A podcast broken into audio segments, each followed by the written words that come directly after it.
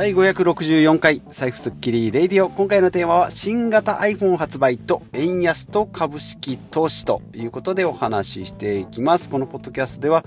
学校で教えてくれない残酷な資本主義のお金のルールを大人になって実践した私が、えー、まあ、実際にやってきたことをですね日替わりのテーマで語るトーク番組です。ということで毎週木曜日は資産運用の会と言いながら iPhone の回ですね。なので、まあ今日の雑談はですね、iPhone14 ですね。14ですかね。もうちょっと数字で英語で言うのがよくわからなくなってきました。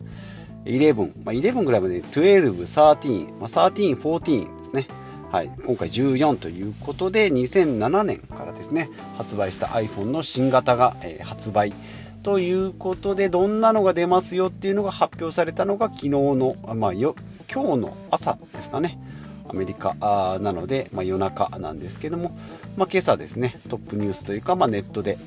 Google と Apple の公式のところに新型 iPhone14 ですね発売しますよということで、えー、今回の目玉はですね、まあ、どんな機種が出るかっていうよりもいくらになるかっていうのがですね、えー、話題になっております、まあ、過去の歴史を見てもですね iPhone でいくらになるかっていうのが注目されるっていうのもなかなかないなと思います。というのがまあ7月にですね、えー、値上げになりまして中途半端な時期ですね。7月っていうともう9月に新型が出るのに7月に2ヶ月前に値上げするんかいと思うかもしれないんですけどもやっぱり円安の影響でですね2割ぐらい値段が上がりましてその時の値段がですね iPhone13 が、まあ、今14が出ましたけど最新機種だった13がですね12万128ギガで12万3800円になりまして、えっ、ー、と、違うな、9万6470円が12万3800円ということで、2万7000円アップですね。なので、2割以上ですね、えー、2割5分ぐらいですかね、値上げになっております。iPhone 13 Pro 128ギガが12万2800円が15万3800円ということで、こちらは3万円。いうことですね、まあ、これでもま世界と比べると日本は安いですよと。いうことで、アジアは割と東南アジア、まあ、こちらのアジア、えーと、香港とかですね、中国とかは割と安い、まあ、その中で日本、世界レベルでもやっぱり安い。で、その次に欧州とかですね、アメリカ、本国アメリカはまあ普通の価格。で、そこからですね、ブラジルとかになると値段が高くなりますよということで、いくらだっけな、20万以上確かするんだっけな？だから倍、倍以上するのか、30万ぐらいするのかな？違うな、50万ぐらいするのか？倍ですね、一番プロマックスの、えーと、一番容量がでかいもので25万ぐらいのものが50万円ぐらい確かするんじゃないかなということでですね、えー、値段が上がりましたよということで今回はいくらになるのかということなんですけども、えー、iPhone14 がですね128ギガが12万円からですね無印の14がですね12万円。やっぱちょっと高いですね。でプロがですね128ギガ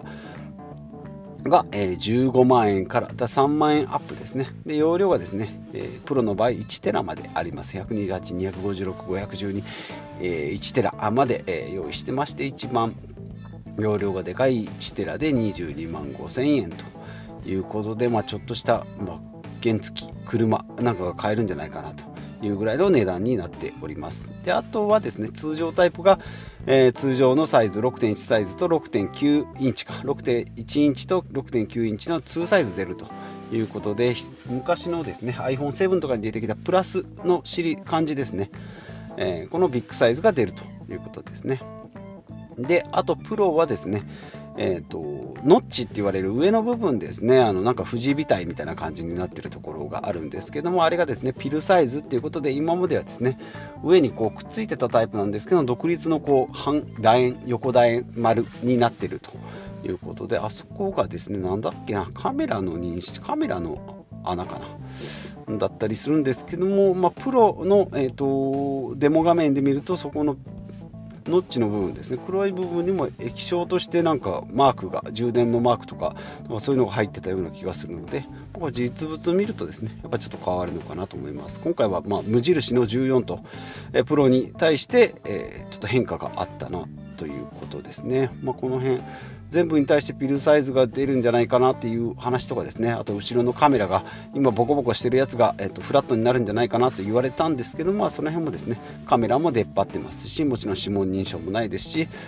ライトニングもですね、えーと、確認してないですけども、やっぱりライトニングは変わってないんじゃないかなと思います。USB の Type-C になればなと思うんですけど、これはちょっと確認忘れてましたね。はい。ですね。そんな感じなので、まあ、今回はまスペックとしては、まあ、中身もですね、まあ、画像が綺麗になったり処理速度がということで、えっ、ー、と、Apple のチップですね、A の16が今回搭載されるんですけども、えーまあ、その中身のバージョンアップはさることながら、まあ、今回は値段に注目が集まったということで iPhone14 が12万円から iPhone Pro ですね。が 128GB が15万円からま22.5万円までですね。で、えっと、いつものお約束の13型落ちになったものの値下げなんですけども今回はですね値下げが各1万円ずつ程度なのでえ、値段としてはですね、先ほど言いました2万円、2割5分ぐらい上がった、いや、2万5千円ぐらい上がったものが今回値下げになって1万円ぐらいですかね。えー、なので、まあ、お買い得とも言わな、言えないし、まあでもですね、欲しいんだったらプロ、最新機種を買えばいいし、えー、まあ何でもいいよっていう方だったら安いのでもいいんじゃいいんじゃないかなというざっくりとした答えになりますが、えそんな感じですね。まあ、値下げのちょっとインパクトも弱いかなと。まあ、前回値上げしたので値下げできたのかなというぐらいの感じですし、あと今後ですね、円高、えー、違う円安が、え、進行していくという予測も、え、されております。まあ、実際どうなるか分かんないんですけども、円安が進行しても、まあ、利益が確保できるような価格設定になってるんじゃないかなというふうに思います。ということで iPhone がかなりメインになりましたが、じゃあ株式投資ですね。まあ、株式投資もですね、円安で、えかなり、えーまあ、円安なので株価が下落してもですね株の値段が実際円ベースで見ると下がってないというふうになっております。年初来ですね2020年スタートしてから今18%ぐらい S&P500 は下がっているんですけれども、えー、と実際のですね、え、円の我々が我々がというかまあそうですね日本で見る S&P の値段というのは円ベースになっておりますのでドルベースだともっと下がってるんですけども円安になっているのでえー、値段がそこまで、え下落してない。本来であれば2割ぐらい、値段が下がってるんですけども、まあ、この辺がですね円安の、まあ、隠れた、まあ、メリットというかですね影響なんじゃないかなというふうに思います、まあ、今年はですね、えー、ずっと円安傾向になっているっていう理由がアメリカの、えー、と金利ですね FRB の金利が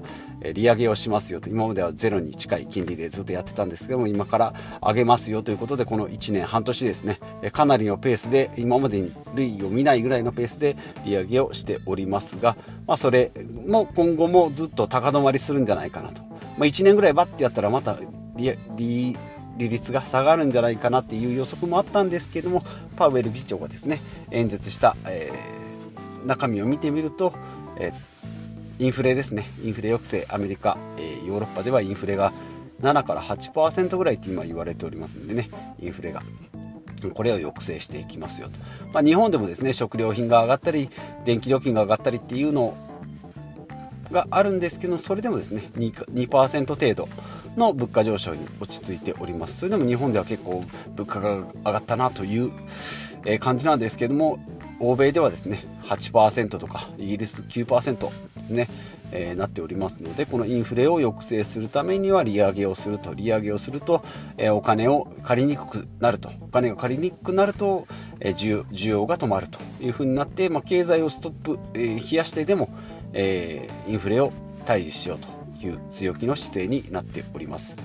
えー、一方日本は利上げができないということですね。経済が、えー、滞っている停滞しているので利上げをするとですね、えまた経済に、え足かせがつくということなので日本は利上げをしないと。なので、まあ、住宅ローンとかですね金利が、え非常に安くなっております。お金を借りるもえ非常に借りやすくなっておりますので経済が回しやすくなってるんですけども経済が回っていかない日本の場合は経済を回していこうと欧米の場合は経済を止めてでも、えーと、物価上昇を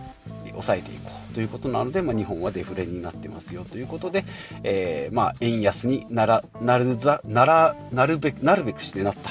え、今日かなということで、えー、今回もですね、えー、実際は株価が下がっているんですけども円安の影響であまりショックがえー、ですね、私も株式投資始めて3年ぐらいで株価が下がってるかなと思いつつ、下がるのかなと思いつつ、そこまで影響が出てないのはですね、円安の影響なんじゃないかなということですね。まあ、今後もですね、円安になるのか、まあ、円安が進むんじゃないかっていう話もありますし、まあ、アメリカ経済もですね、一回ここで足踏み停滞した後ですね、さらにま復活するだろうという予測のもとですね、まあ、もちろん10年、15年で積み立て投資をやっておりますので、まあ、そこでですね、えー、また再度回復して株価が上昇していくということで、まあ、10年、15年を見据えたコツコツの積み立てインデックス投資であれば、まあ、開ける可能性は限りなく、まあえー、ゼロに近いと。まあ、投資の世界では確実、えー、絶対っていうことはないんですけれども、まあ、負けない確率、え、愚直にやっていくっていうのをこれからもやっていきたいなということですけれども今の現状ですね、まあ、ウクライナの侵攻があったりですね、えー、まあえーと、その光熱費が上がったり物価が上がったりですね、まあ、そういったいろんな影響がありますけれども、まあ、コツコツとやっていけばいいのかなと思いますし、まあ、株式投資はですね言ってもほったらかしでやっていけますので、まあ、それ以外のですね、えー、自分で稼ぐ力、えー、増やす力をですね、えー、もっと高めていくっていうのがいいのかなというふうに思います。ということで、まあ、後半は、え経済のお話をですね、え私なんかが解説しましたが、え今回は iPhone の、え発売、新型 iPhone ですね。今から実機が出ると思いますので、まあ、それも触れてみたいなと思いますし、まあ、やっぱり iPhone とはいええー、中身の機能ではなく、値段に注目が集まるということでですね、やっぱり世界経済というかですね、円安とか円高とか、えー、まあ、そういったことにみんな興味があるというか、かなり、えー、今、え世界的に、その辺が、経済的に、えだ ーっと喋ってきましたけど、やっぱりこの辺でちょっとこう、一回休憩がいりますね。はい。えー、ということで、まあ、iPhone を見ても、やっぱり値段ですね。為替の問題が出てくるのかなと思いますし、まあ、株式投資もですね、え株価がどうとかっていう以前にその為替の問題もあるのかなというふうに思いますので、やっぱり株式投資のこの辺のま難しさというか複雑さですね、経済がいい悪いだけじゃなくて円高円安のですね為替のリスクも背負ってやっていきながらその向こう側にですね、え利益が、え待ってるよということで、え今回もうまくまとまったようなまとまらないような感じですけれども、えー、まとめてみました。無理やりですね。はい。ということで、えー、まあ、iPhone 発売記念ということで今回株式投資の回ですけども iPhone のお話とあとは円安と株式米国株式投資の、お話を、してまいりました。ということで、今回もまとまったかな。全部言えたかな。はい。ということで iPhone が、えー、出ましたというまとめにいきますと iPhone 新しいのが出ましたよと。スペックはまたして、えー、上がったスペックというか、えー、サプライズは特にはありませんが値段的にはやっぱりちょっと高めかなということで、前回の値上げがやっぱりこうジャブとして効いてるのかなというふうに思いますし、旧型が値下げになったとしても、え前回の値上げ幅、値上げの前の価格にはなってませんよということなので、やっぱりちょっと割高かなということですね。とはいえ iPhone は欲しい時とか、まあ、壊れちゃったよという人はもうサクッと買っちゃった方がいいですよということと、あとはアメリカの株式投資ずっとやってますけれども、えー、この1年で、えー、結構下がっておりますが、円安の影響であまりこう、ショックがでかくないですね。はい、ないですけれども、実際は、えー、かなり株価が下がっておりますので、まあ、今後の動向にも注目ということで、まあ、円安だったり円高だったりですね、まあ、現金で持ってれば、銀行の残高は下がらないんですけども、まあ、それだとですね、実質的な価値はどんどんどんどん下がっていきます。1万円ずっと握りしめててもですね、今までは、えー、なんだろうな、えー、スニーカーが1足買えたものがですね、スニーカーが1個も買えないと、えー、2万円出さないとスニーカーが買えないよっていうのが物価上昇になりますので、まあ、この辺もですねリスク分散しながら現金と株式投資、まあ、あと、えー、稼ぐ力も身につけていきながら、えー、うまく、えー、人生やり過ごして、え楽しく生きていきたいなと、えいうことに、えなります。ということで、え今回も、え最後までお聴きいただきましてありがとうございます。40代のサラリーマンですね。え5万節約して、え5万円投資、株式で稼いで5万円副業で稼いで、え毎月10万円積み立て投資すればですね、違うおかしいな、え5万円節約して5万円副業で稼いで毎月10万円の積み立て投資をすれば一歩ずつ経済的自由に近づくことができるよということですね。毎日、え話しております。たまには排水口の蓋捨てちゃおうぜっていう話をしたりですね、えなんか節約した方がいいよとかってですね、えなんかせせこましい話からですね世界経済までいろいろこう話をしておりますのでよかったら過去の回も聞いてみてくださいということでまた次回お会いしましょう。